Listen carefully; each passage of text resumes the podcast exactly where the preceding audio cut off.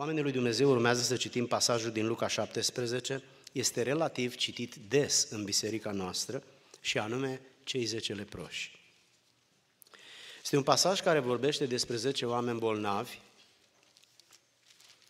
Am predicat cândva în biserică despre asta și predica de atunci se numea 10 vindecați și un mântuit. În dimineața asta se numește Ce faci după ce Dumnezeu îți ascultă rugăciunea. Haideți să citim. Luca 17, versetul 11. Iisus mergea spre Ierusalim și a trecut printre Samaria și Galileea. Pe când intra într-un sat, l-au întâmpinat zece leproși. Ei au stat departe și au ridicat glasul și au zis, Iisuse, învățătorule, ai milă de noi. Când i-a văzut Iisus, le-a zis, duceți-vă și arătați-vă preoților. Și pe când se ducea, au fost curățați. Unul din ei, când s-a văzut vindecat, când s-a văzut vindecat, s-a întors, slăvind pe Dumnezeu cu glas tare. S-a aruncat cu fața la pământ la picioarele lui Isus și i-a zis, și i-a mulțumit, era samaritan. Iisus a luat cuvântul și a zis, oare n-au fost curățați toți cei zece, dar ceilalți nouă unde sunt? Nu s-a găsit decât străinul acesta să se întoarcă și să dea slavă lui Dumnezeu? Apoi i-a zis, scoală-te și pleacă, credința ta te-a mântuit. Amin. Amin. Oameni dragi, vă invit cu respect să vă reașezați. Este adevărat că mi-a venit rândul la predică acum când dumneavoastră v-ați epuizat aproape toată răbdarea. M-am tot gândit că ar fi bine să predic la început și să punem muzica la sfârșit. Probabil că odată o să facem așa. Ce faci după ce Dumnezeu îți ascultă rugăciunea? Sora Rebecca, te rog să pui textul pe screen și anume versetul 15. Luca 17 cu 15.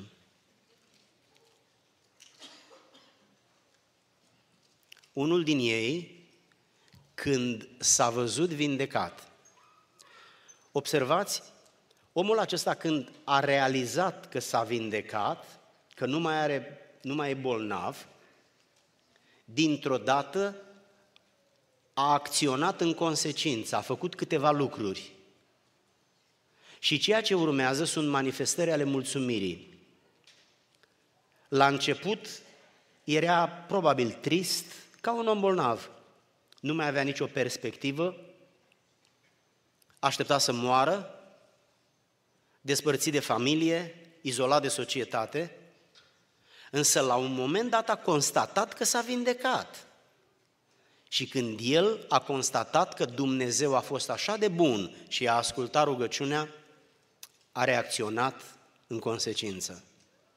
Adevărul este că toți zece au fost vindecați, dar ceilalți, din motive asupra cărora putem discuta, nu s-au întors. Ei au văzut că sunt vindecați, dar au luat decizii care aveau legătură cu ei și familia lor, nu cu ei și Dumnezeu. Credeți că Dumnezeu n-a surprins imaginea aceea? Ba da. Credeți că la sfârșit Dumnezeu nu va face ceva în funcție de ce s-a întâmplat atunci? Ba da. Ce faci atunci sau ce faci după ce Dumnezeu îți ascultă rugăciunea? Dacă aș întreba la câți dintre noi Dumnezeu ne-a ascultat rugăciunea, toți am spune și mie mi-a ascultat rugăciunea Dumnezeu. Ce ai făcut după ce Dumnezeu ți-a ascultat rugăciunea? Priviți, vă rog, două categorii de oameni. Unii n-au făcut nimic. S-au dus, s-au grăbit să-și vadă nevestele, copiii, să ajungă din nou acasă, să mănânce, să se spele, cine știe ce au făcut. Oricum, nu s-au întors. Oamenii au profitat de faptul că s-au vindecat și nici nu au stat să se gândească că există un vindecător. Până la urmă e o chestie de omenie. Până la urmă e o problemă de educație, de bun simț. Dar nu le-au avut. Entuziasmul vindecării supranaturale pur și simplu a pus în umbră orice altă manifestare de omenie. A fost 1, 10%, dintr-o 110, din 10, 1. Ăsta o fi raportul? Doamne, ai milă de noi. Observați ce a făcut omul acesta. Primul lucru pe care l-a făcut, s-a întors. Asta presupune efort, s-a întors. Ai o perspectivă, te duci undeva, acolo sunt persoane dragi, acolo te așteaptă o bucurie, dar te oprești pentru că ai o datorie. E o chestie de onoare. E o chestie de demnitate. Totuși ești un om. Totuși ai conștiința, ai suflet. Cineva ți-a făcut bine, cineva s-a oprit pentru tine. Cineva te-a tratat cu milă. Cineva s-a deranjat. S-a întors. Nouă s-au dus, el s-a întors. După ce s-a întors, l-a slăvit pe Dumnezeu. Pur și simplu a dat curs simțămintelor lui, bucuriei lui, recunoștinței lui și a pus în cuvinte ce simțea. L-a slăvit pe Dumnezeu, i-a dat slavă, dar l-a slăvit cu glas tare. Când faci ceva cu glas tare, înseamnă o emoție puternică. Dacă ți-e frică, cu glas tare țipi. Dacă te bucuri, tot cu glas tare îți manifesti bucuria, pentru că e intensitatea emoției puternică. Când faci un lucru bun, fă bine, fă cu glas tare. Apoi s-a aruncat cu fața la pământ. Stătea în fața lui Dumnezeu, nu în fața unui om. Vă mai aduceți aminte că uneori ne rugăm după scaun și spunem, la, deci Dumnezeu nu ascultă după scaun. Dar credeți că după genunchi nu ascultă? De-aia nu ne mai aplecăm pe genunchi? Ne, vă e teamă că nu ne mai ascultă Dumnezeu dacă ne aplecăm în genunchi? Oamenii lui Dumnezeu care au trăit în momentul revelației n-au avut scaune.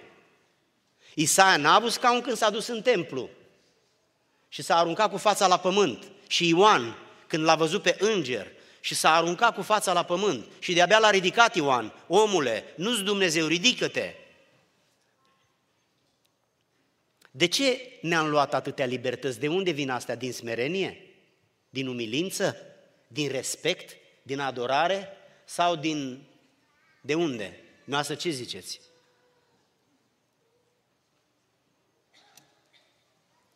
S-a aruncat cu fața la pământ pentru că pământul se identifică cu pământul.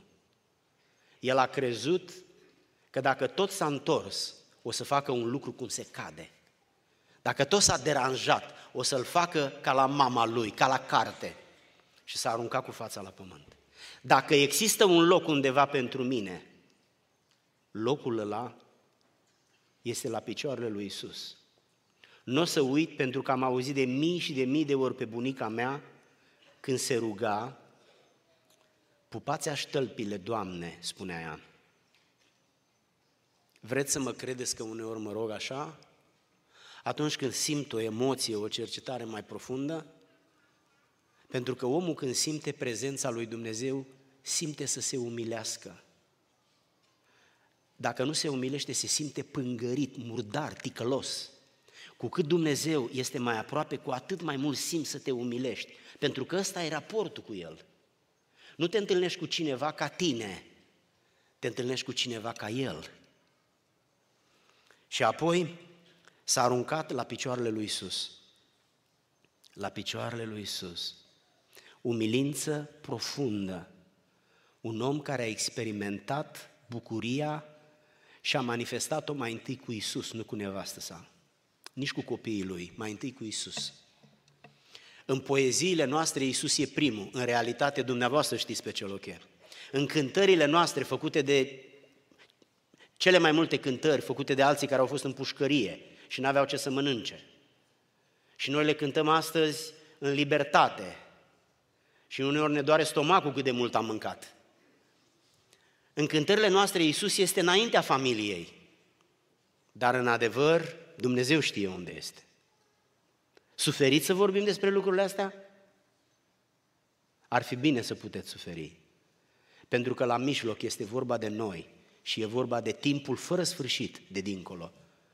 La mijloc este nevoie de loialitate, e vorba de loialitate. Doar de loialitate.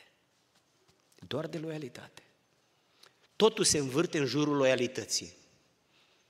Cine e El pentru mine?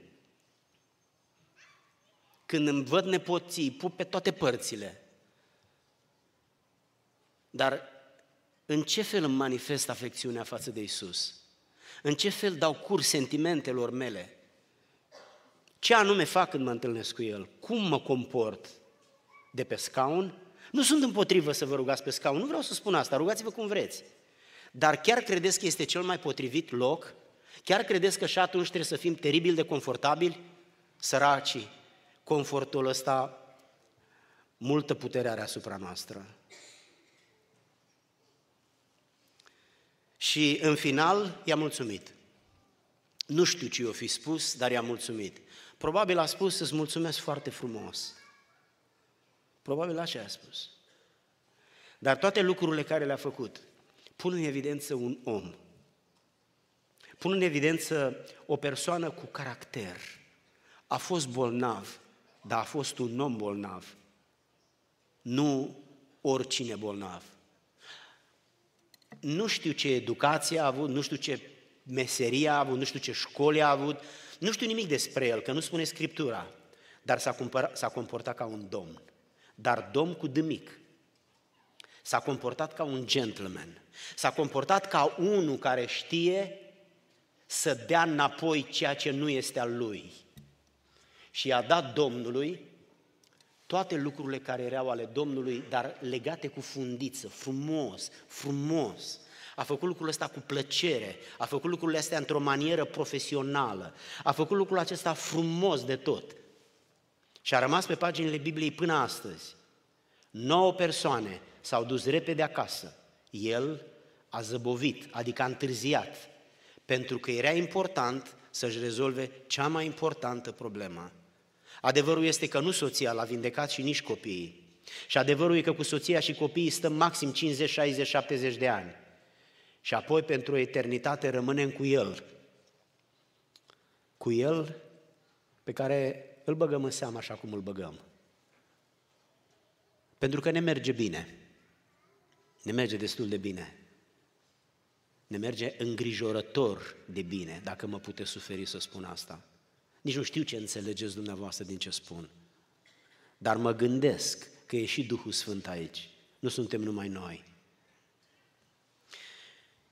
Omul ăsta a mulțumit. Tot ce a făcut el a fost să mulțumească. Și a mulțumit cum a știut el. Întrebarea este, cum știm noi să mulțumim? Dacă m-ați întreba, și public, dar public e mai, o să credeți că ăsta se dă mare, că tot e la microfon.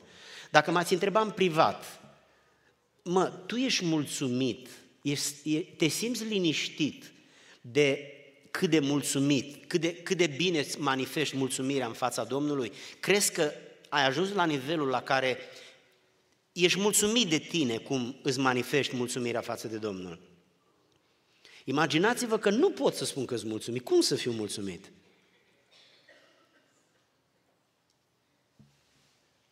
Ce facem după ce Dumnezeu ne face bine? Pe omul ăsta l-a vindecat odată.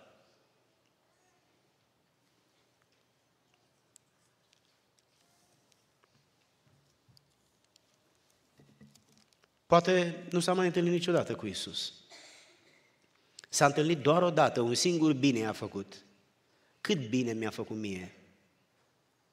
De unde să știți dumneavoastră? Dar eu știu. În ciuda faptului că am uitat o grămadă de lucruri. Mulțumirea întotdeauna este o dovadă a maturității spirituale și presupune disciplină.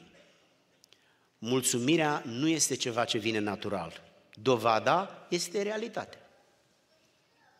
Dovada este realitatea. Sunt oameni care ne-au făcut nouă bine și nu le-am spus mulțumesc? Păi dar noi nu mai, îndrăznim să nu ne mai salutăm unii cu alții, dar să ne mai mulțumim. Oameni dragi, în primul rând, este o dovadă de omenie. Nu este în primul rând o dovadă de pocăință. Pocăința este e ceva înalt. Întotdeauna mulțumirea arată, demonstrează că omul acela este un om spiritual și că e un om disciplinat. Că numai dacă te disciplinezi poți să spui mulțumesc. Altfel, probabil vei spune mulțumesc dacă îți dă cineva, nu știu ce să zic, ceva foarte mare, ceva foarte scump. Apostolul Pavel ne ajută să înțelegem bine care este secretul mulțumirii, adică cum. Mulțumirea este o disciplină de viață, exact cum o disciplină sunt multe lucruri. Încerc să mă disciplinez să nu mai mănânc ceva anume. Nu stau acum să vă, nu vă interesează pe dumneavoastră ce trebuie să mănânc eu sau nu. Vă dau numai un exemplu. Încerc în anii ăștia, în perioada asta, când îmbătrânesc și eu ca toți muritorii, să mă abțin măcar un pic, dacă nu de tot, de la anumite lucruri care, așa zicem noi, că o să trăim măcar mai bine, dacă nu mai mult. Și încerc să îmi impun o disciplină. Încerc să-mi impun o disciplină să fac un pic de sport, să merg un pic, să nu mai zic să alerg, să... Anul ăsta am fost o singură dată cu bicicleta. O singură dată din 300 de zile, nu știu câte sunt până astăzi. Mai bine de 300. Și întotdeauna mi-am zis, de săptămâna viitoare încep. Și acum cred că de săptămâna viitoare încep. Mă liniștește gândul ăsta că de săptămâna viitoare încep. Măcar mă liniștesc un pic. Până săptămâna viitoare sunt ok. Săptămâna viitoare iar mă apucă regretele, dar promit că săptămâna viitoare. Și uite așa o ducem, dacă ar fi o săptămână ar fi bine, dar mi-e teamă că e o viață. Știți ce spune Pavel? M-am disciplinat să fiu mulțumit cu starea în care mă găsesc. Filipem 4 cu 11. M-am disciplinat să fiu mulțumit cu starea în care mă găsesc. Dar în ce stare te găsești? N-are importanță. În orice stare mă găsesc, m-am obișnuit, m-am disciplinat. Cornilescu folosește deprins, dar sunt sinonime. M-am disciplinat. Oameni buni, nu vă imaginați că fără disciplină o să reușim să fim mulțumitori. Scoateți-vă din cap perspectiva asta, că este ca bicicleta la mine. Nu funcționează. Trebuie neapărat să ne disciplinăm. Trebuie neapărat să ne punem telefonul o dată pe săptămână, să apară pe, pe ecran următoarea întrebare. Ce notă îți pui la capitolul disciplinarea pentru mulțumire cu privire la ultimele șapte zile? Asta se numește dare de socoteală, dar dă singur. Că poate te simți jenat dacă cineva te întreabă om mare, mă, cum stai la treaba aia? Te, te simți ofensat. Pavel s-a disciplinat.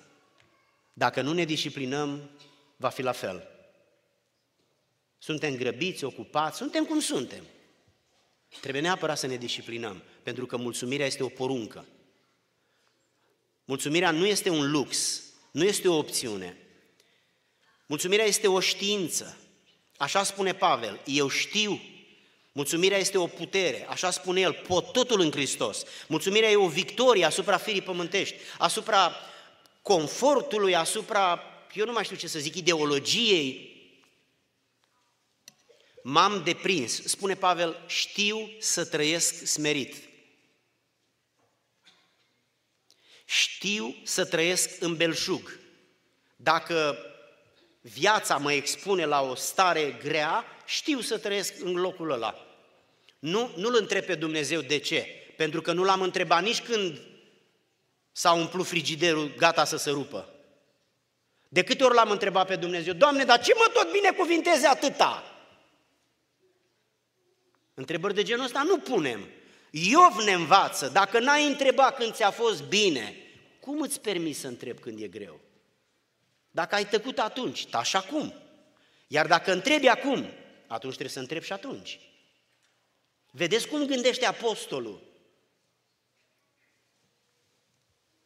Nu zic lucrul acesta având în vedere nevoile mele, pentru că m-am disciplinat să fiu mulțumit. Vă rog frumos să rețineți din predica mea măcar atât. Dacă cineva este mulțumit și mulțumitor, să știți că este o persoană care ani de zile s-a disciplinat. Lucrez de câțiva ani la un obicei pe care vreau să mi-l formez, dar e împotriva trecutului meu și împotriva temperamentului meu și mai bine de patru ani lucrez la treaba asta.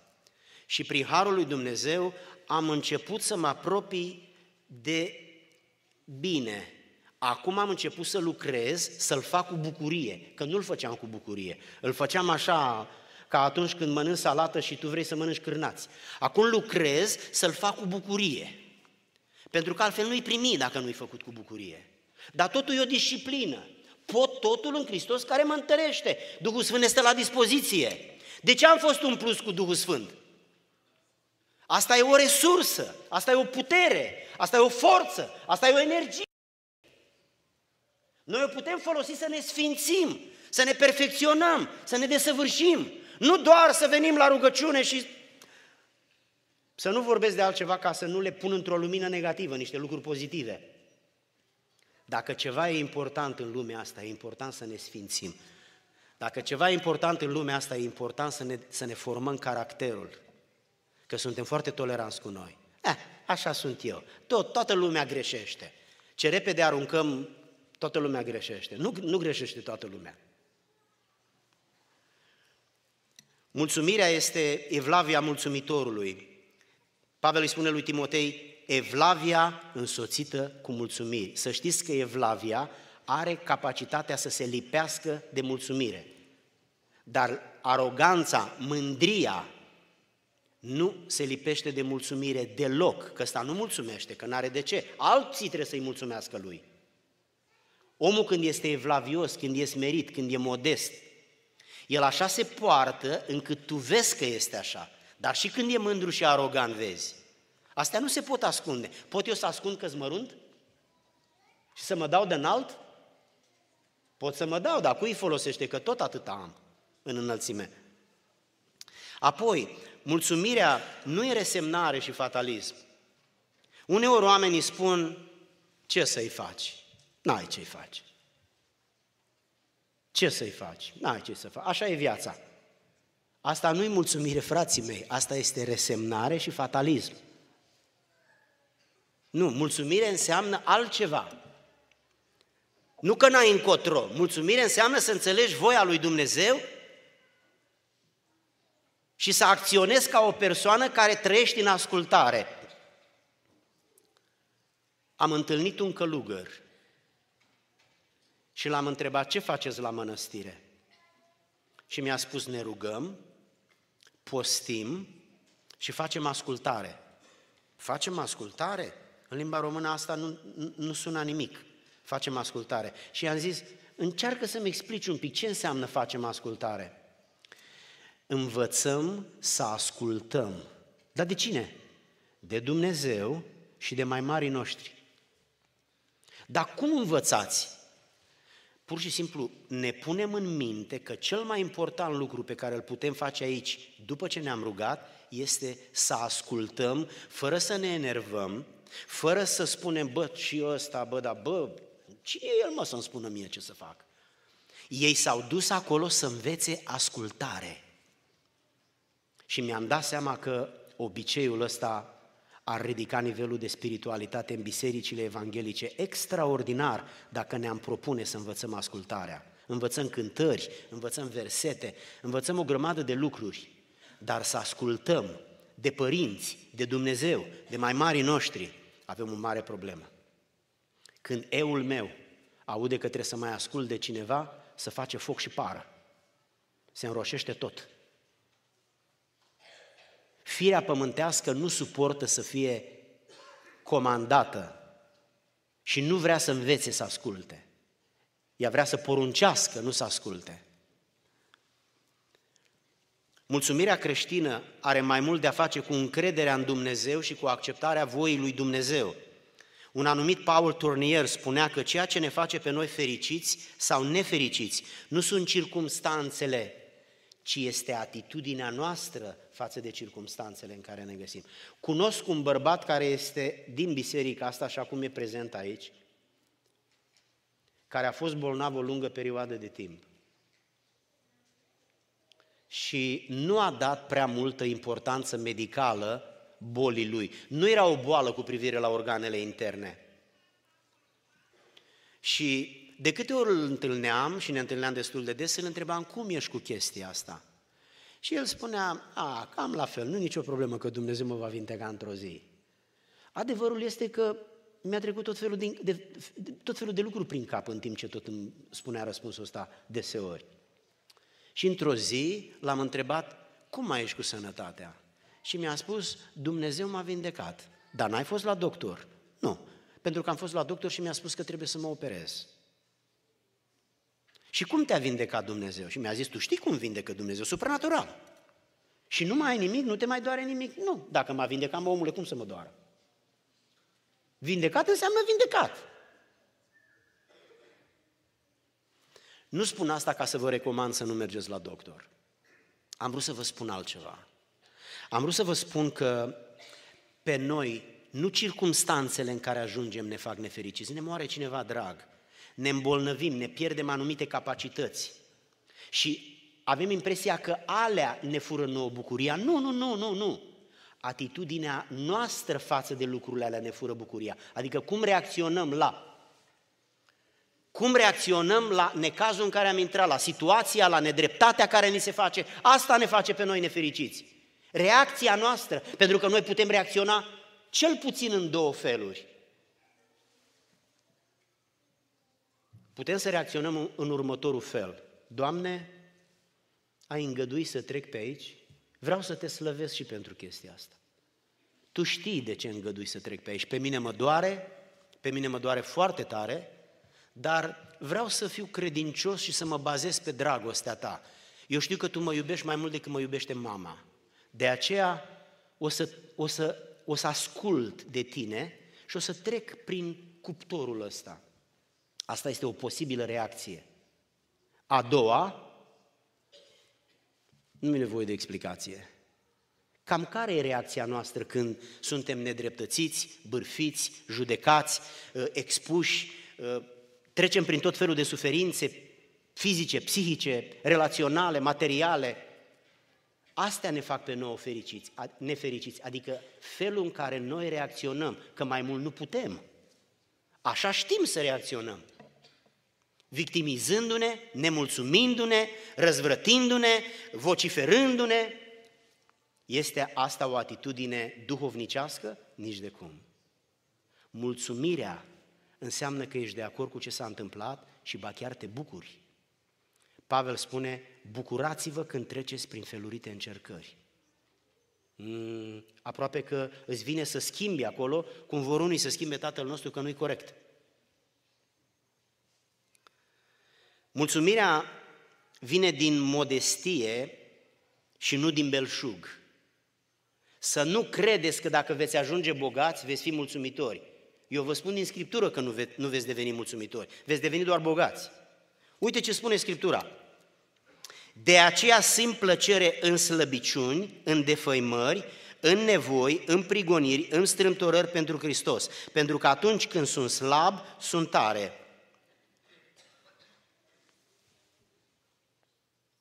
Ba, Pavel vorbește chiar de belșug.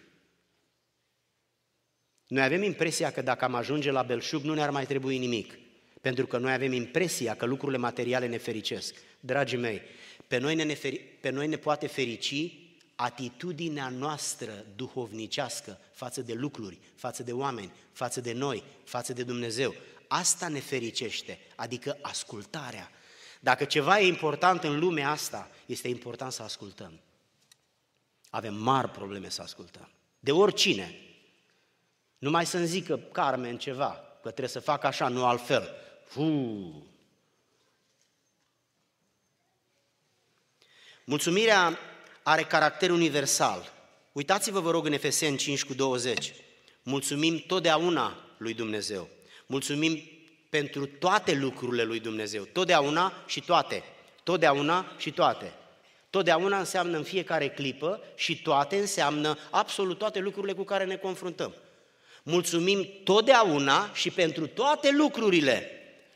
Vreau să vă întreb că eu sunt, vreau să vă spun că eu sunt un repetent la capitolul ăsta. Nu mulțumesc pentru toate lucrurile și nu mulțumesc totdeauna.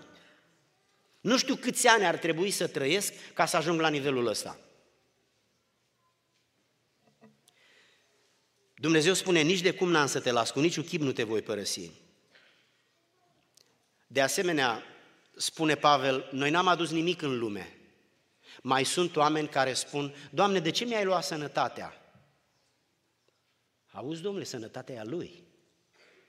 El a fabricat sănătatea, a cumpărat sănătatea și acum Dumnezeu l-a deposedat săracul. I-a luat Dumnezeu sănătatea. Păi cine ți-a dat, mă, omule, sănătatea? Dumnezeu. Păi și n-are dreptul să-ți o ia înapoi? Ți-am promutat-o. Cât vrei să o țină? Mai o dă și la altul. Pur și simplu ne-am făcut stăpân pe darurile lui Dumnezeu. Îi și batem obrazul. Aproape că nu-ți vine să crezi cum am ajuns să gândim, încât dacă se pune problema cum o pun eu acum, parcă sunt ciudat. Uitați-vă la fiul risipitor. El se răzvrătește și devine nemulțumit când e cu taică și speră că plecând cu bani la purtător o să fie fericit. Însă ajunge singur, fără bani, flămând, extrem de nefericit și atunci, după lecția pe care a învățat-o, dar l-a costat și pe el și pe taică foarte mult, mai ales pe taică spune, mă, n-am făcut bine, mă întorc la tata. Mă întorc la tata. Și locul care credea că îl nefericește, acum crede că îl fericește. Iată dar că nu locul e problema, ci atitudinea lui față de loc, reacția lui la loc. Când a avut o minte răzvrătită și rebelă, casa tatălui n-a fost bună. Când i-a venit mintea la cap, casa tatălui a devenit ideală. Același, același loc, odată e bun, odată e rău. Păi nu se poate să fie odată alb și odată negru, mă, oameni. Reacția lui a fost problema. Nu-l sufera pe taică -so. Când îl auzea că îi spună să facă un lucru, vedea negru în fața ochilor. De aceea a spus, trebuie să plec, babacul ăsta mă termină. Și culmea este că după ce experimentează toate nefericirile acelea, se întoarce, îl îmbrățișează pe tatăl lui și tatăl lui îl invită să se ducă în dormitorul lui, că și-o fi imaginat pe unde a dormit pe acolo, pe lângă porci. Și spune, nu mai mă duc tată în dormitor, că nu-l merit. Bă, băiatule, dar ce fain ți s-a schimbat mintea, mă, omule. Wow! Se merită că am pierdut jumătate de avere ca să te faci atât de spiritual, atât de omenos, atât de cu bun simț, cu o judecată, cu un discernământ atât de finuț. Știți de ce nu s-a dus în dormitor? Pentru că el s-a autopedepsit. I-a fost rușine de taică să o ia stricat reputația, i-a distrus jumătate din avere, l-a pus în conflict cu fiul cel, cu celălalt frate al lui. Și acum a spus, nu se poate, o să stau în șopron unde stau muncitorii, pentru că acolo o perioadă merit să stau. Vreau, îmi face bine umilința. Cum Domne a putut ăsta să-i gândească în felul ăsta? Sunt dintre noi părinți care au copii nu ca fiul risipitor când se întoarce, ci ca fiul risipitor când se duce. Ce ați da acum ca să fie ca atunci când se întoarce și să nu mai treacă 5 ani, 10 ani până se întoarce și să stați vai, vai, vai, nu mai liniște n-ai. Ce ați da? Ați da tot. Cine poate să-l schimbe? Nu poate să-l schimbe nimeni. Îl schimbă numai vorba lui bunica, năcazul, încercarea. Adică pune pe el Pune pe el, mai poți, da, mai pui, mai pui, mai poți, da, mai pui, mai pui, mai poți, nu mai pot, mai pui. Când zice că nu mai pot, mai pui. Că trebuie să se frângă. Când se frânge nebunia, atunci se schimbă. Apostolul Pavel explică faptul că rugăciunea de mulțumire, cântarea de mulțumire, slujirea de mulțumire, Uh, mărturisirea de mulțumire, sacrificarea de, de mulțumire, toate acestea sunt manifestări ale unei porunci. Fii mulțumitor. Trebuie să accept că în viața socială, în viața de toate zilele, e mai puțin prezentă în mintea mea ideea asta decât la Amvon. Acum la Amvon e foarte clară.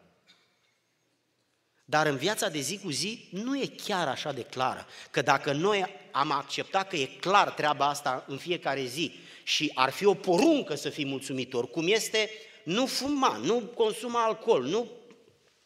Atunci am fi concentrați pe treaba asta, dar adevărul e că noi nu tratăm oportunitatea de a fi mulțumitor ca o poruncă, ci doar așa, ca o... Unii o fac, alții nu o fac. Vedeți de unde ni se trage? Din înțelegerea fenomenului, nu din practicarea lui. Că noi îl practicăm sau nu în funcție de cât înțelegem. Una dintre metodele cele mai profunde prin care îl proslăvim pe Dumnezeu este mulțumirea. De aceea, atunci când îi mulțumim lui Dumnezeu, îl proslăvim pe Dumnezeu. Cui îi mulțumim noi? Unui, unui binefăcător, cuiva mare, cuiva bogat, cuiva puternic, care a avut milă de noi. Ei, proslăvirea este un fel de confirmare a faptului că Dumnezeu e Dumnezeu și că îi suntem îndatorați și că ne-a făcut bine. Un motiv pentru a-i mulțumi lui Dumnezeu este ceea ce a făcut El pentru noi. Spune psalmistul, bunătățile tale sunt fără sfârșit, îndurările tale n-au ajuns la capăt. E ca o ață care o tragi de 61, de 61 de ani trag de ața asta și n-am ajuns la capăt, oameni buni. Și ața asta vine de la Dumnezeu. Nu mi-a cerut niciodată un cent pe o bucată de ață. Totul gratis. Trag de ață și n-a ajuns până la, n-a ajuns până la capăt. Încă.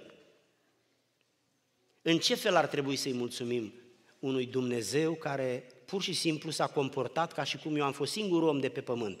Și mă refer la faptul că tot timpul a fost prezent în viața mea. Eu mă întreb uneori, când e prezent în viața mea, cum reușește să fie prezent și în viața dumneavoastră?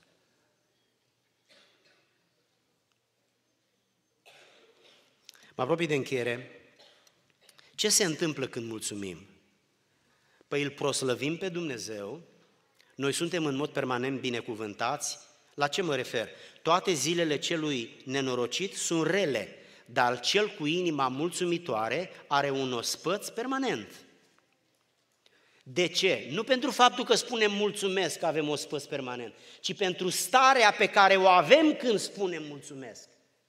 Că trebuie să ai o anumită stare, o anumită disciplină, un anumit nivel, o anumită maturitate, niște anumite obiceiuri. Ei, pentru ce este în spatele cuvântului îți mulțumesc, ai un belșug necurmat. Nu pentru cuvinte spuse, că aici nu, e, nu facem vrăji.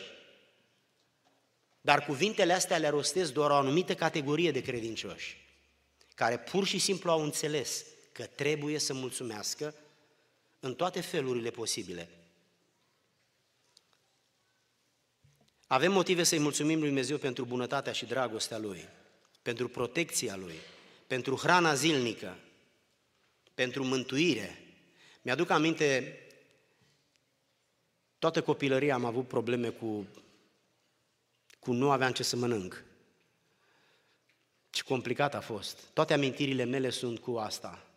Cu singurătatea, cu faptul că mă băteau toți copiii, că n-avea cine să mă scape și ei știau treaba asta, și cu faptul că nu aveam ce să mănânc în afară de boabe fierte, boabe de porumb fierte, dumneavoastră mai puteți mânca corn. Eu l-am mâncat pe tot în copilărie. Corn, să nu mai îmi corn în vecii vecilor. L-am mâncat pe tot în copilărie și l-am mâncat și la o generație. Aveam pe plită o oală plină cu boabe de porumb, cu apă și stătea caldă pe plită și o altă oală mai mică cu ceai. Și de când venea zăpada până când se topea, asta era mâncarea, felul 1 și felul 2. Cu mici excepții. De cele mai multe ori fără pâine. Ei, când mă gândesc la cum a fost atunci și cum este acum, și când răspund la întrebarea cine a adus în viața mea belșugul ăsta, oricât aș fi de adormit, de neodihnit, de neatent, pur și simplu îmi dau seama că am o problemă. Și problema este că el și-a făcut partea și eu nu. El și-a făcut partea că e bun. Iar eu nu mi-am făcut partea pentru că nu m-am disciplinat să fiu un om mulțumitor. Nu pentru că cel care nu mulțumește e rău intenționat. Nu. Nu pentru că el nu vede că trebuie să mulțumească. Nu. Dar nu s-a disciplinat. Dacă spui o rugăciune, Doamne ajută-mă să devin mulțumitor, 99% că nu se va întâmpla nimic. Pentru că lucrurile pe care le poți face singur, Dumnezeu nu te ajută să te lenevești. Dumnezeu te ajută să acționezi, să lucrezi, să te obișnuiești, să-ți faci partea. Oamenii lui Dumnezeu, înce- închei cu ce am început. Zece oameni au primit același dar, nouă n-au spus nimic celui care i-a dăruit. Și unul dintre ei s-a oprit, s-a întors, s-a smerit, a spus cuvinte, a proslăvit. Știți ce etnie avea acesta care s-a întors? Pur și simplu nu vă vine să credeți. Era samaritean. Extraordinar. Adică era un cetățean evreu de mâna a doua. Iar domnii de la clasa întâi nu s-au întors. Pentru ce? S-a întors pârlitul ăsta, dacă iertați-mă, vă rog frumos. Spun așa numai ca să nu mai explic. S-a întors ăsta pe care nu dădea nimeni doi bani.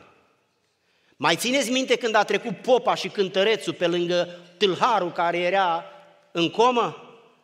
Că a trecut și unul de ăsta de mâna a doua, samariteanul. Doi evrei și un samaritean. Evreii nu s-au oprit oameni buni, deși unul dintre ei era popa și al doilea era cântărețul. S-a oprit samariteanul. Bă, dar ce cu samaritenii ăștia?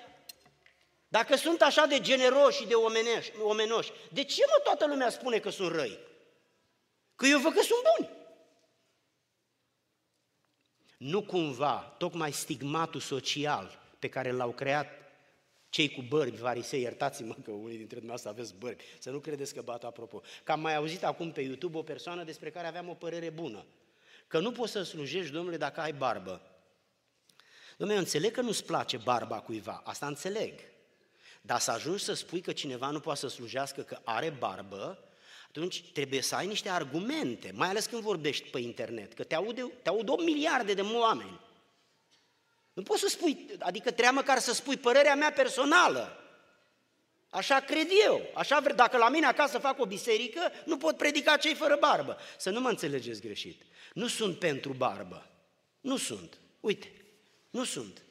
Dar nici nu pot să le dau acestor oameni impresia că nu se califică să predice ca o barbă. A avea barba, a avea chelie, a te tunde la zero sau la numărul 5, nu sunt lucruri care te califică sau te descalifică să, să, să predici. Omul acesta era samaritean și eu sunt sigur că stigmatul social, sărăcia și toate condițiile sociale pe care le avea pentru că era samaritean, au contribuit și l-au ajutat ca să fie mai atent cu viața și să dovedească că nu e adevărat, mai ales în, în Iudeea, în Israel, despre ce se întâmplă cu ei sau despre ce se spune. Ce faci după ce Dumnezeu îți ascultă rugăciunea? Dacă poți, gândește-te un pic la treaba asta. Ce faci? Ultima rugăciune care ți-a ascultat-o Dumnezeu sau care mi-a ascultat-o Dumnezeu. Am făcut ceva după ce mi-a ascultat-o?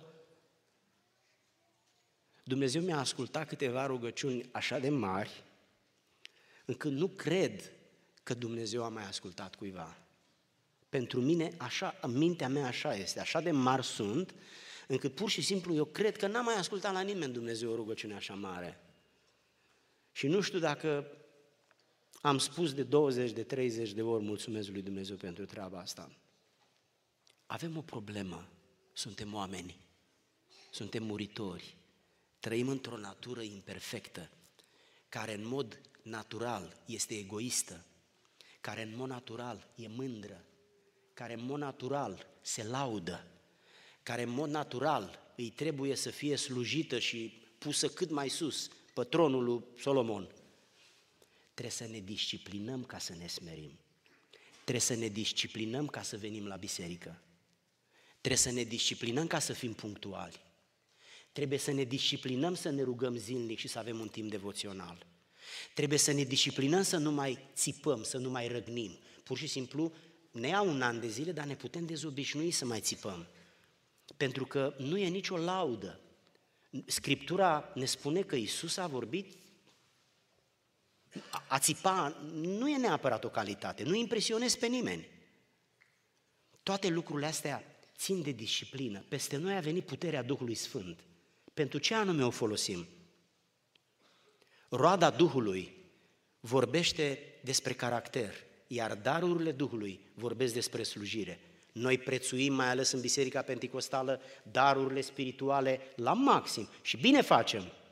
Dar eu vă întreb, în timp ce prețuim darurile care le dă Duhul, roada care o dă tot Duhul, unde este? Puteți să răspundeți la întrebarea asta. De ce Duhul dă astăzi așa de multe daruri unora, dar roada Duhului nu prea o dă? Puteți să răspundeți, dragii mei? Este asta un semn de întrebare? Nu vreau să creez în mintea dumneavoastră intenția de a deveni suspicioși față de slujirea cuiva. Dar vreau doar să vă spun, când Dumnezeu dă un dar cuiva ca să-l folosească manifestând puterea Duhului, îi dă și roada ca să aibă mărturia de pe scena căreia va face slujirea. Că dacă n-ai mărturie, poți să cânți ca privighetoarea, poți să cânți, poți să predici ca Spurgeon, poți să, eu știu ce să faci, orice, că nu te mai ascultă nimeni, pentru că te-ai descalificat prin stilul de viață. Dacă ai un mecanic, un avocat, un dentist, niciodată nu o să-l întrebi dacă este recăsătorit, dacă fumează, dacă bea, unde a fost azi noapte. Nu o să-l întrebi treburile astea, că nu te interesează. Dacă îmi vine vorba de pastor, te interesează dacă ăsta bea sau fumează. Nu te interesează doar dacă păstorește bine, dacă face vizite sau predică bine. Dintr-o dată, pentru lucrurile sfinte din biserică, te descalifică lipsa de caracter și te califică prezenta caracterului. La mecanic nu are, mecanicul, pe mecanic nu-l, nu-l, nu-l califică moralitatea și nu-l descalifică. Mie îmi trebuie doar să repare mașina, nu mă interesează cât de, cât de moral e el. Nu mă interesează, poate să facă ce vrea noaptea. Când mă duc eu la el să facă mașina bine. Dar când venim la biserică, avem așteptări unii la alții și mai ales unii la alții. Oamenii lui Dumnezeu disciplina cu ajutorul Duhului Sfânt ne va ajuta ca roada Duhului, nu doar darurile Duhului, să pătrundă în inima asta care are tendința să devină răzvrătită, rea și manifestând tot felul de obiceiuri urâte. Și încet, încet, practicându-le, rugându-ne, postind, să învățăm ascultarea, mulțumirea, iubirea, iertarea, blândețea, mila, bunătatea și celelalte. Și când vom ajunge să le facem în familie, nu în biserică, dacă le facem în biserică, notă mică. Când vom ajunge să le facem acasă, cu soția, cu soțul, copiii și părinții. Acolo jos pălăria. Acolo suntem pe drumul cel bun. Dacă murim a doua zi, Dumnezeu ne va spune vinul robun și credincios. Probabil că dumneavoastră vă așteptați la o predică care să fie emoțională, caldă, cu laude, cu aprecieri, că de, e doar o predică de Thanksgiving. Însă n-am avut intenția nici să vă stric bucuria și nici sărbătoarea. Am vrut doar să vă spun următorul lucru. Sunt cu dumneavoastră de 20 de zile ale mulțumirii. 20 de astfel de zile am avut. Și nu știu dacă există progres. Uitându-mă la mine, la vârsta la care sunt, mă întreb cu îngrijorare, Doamne, dacă în 61 de ani n-am reușit totul, o să mai reușesc de acum încolo? Cât timp ar trebui să mai trăiesc? Cu ce mi-a rămas Dumnezeu dator? Ce ar fi trebuit să facă și n-a făcut? El nu mă vede cum sunt, ba da. Când mă va chema, va putea să închidă ochii cu privire la toate cele care sunt vai-vai? Nu, să știți că nu. Vă întreb, oameni dragi, atâta timp cât suntem aici și ne mai funcționează mintea, discernământul, suntem într-un loc bun. Și o singură rugăciune acum la sfârșit poate să fie metoda prin care ți iei înapoi lucrurile pe care le-ai lăsat în urmă. Te rog frumos, nu pentru că mi-asum că ești în situația asta, dar nu poți fi decât ca mine, un om. Te rog frumos, stai în fața Domnului și întreabă-te, care este lucrul asupra căruia trebuie să te concentrezi disciplinându-te pentru ca să te apropii mai mult de Domnul și oamenii din jur să vadă mai bine că ești pocăit. Pentru că altfel, aș vrea să vă invit să ne ridicăm, să stăm în picioare, să stăm înaintea Domnului și să ne rugăm.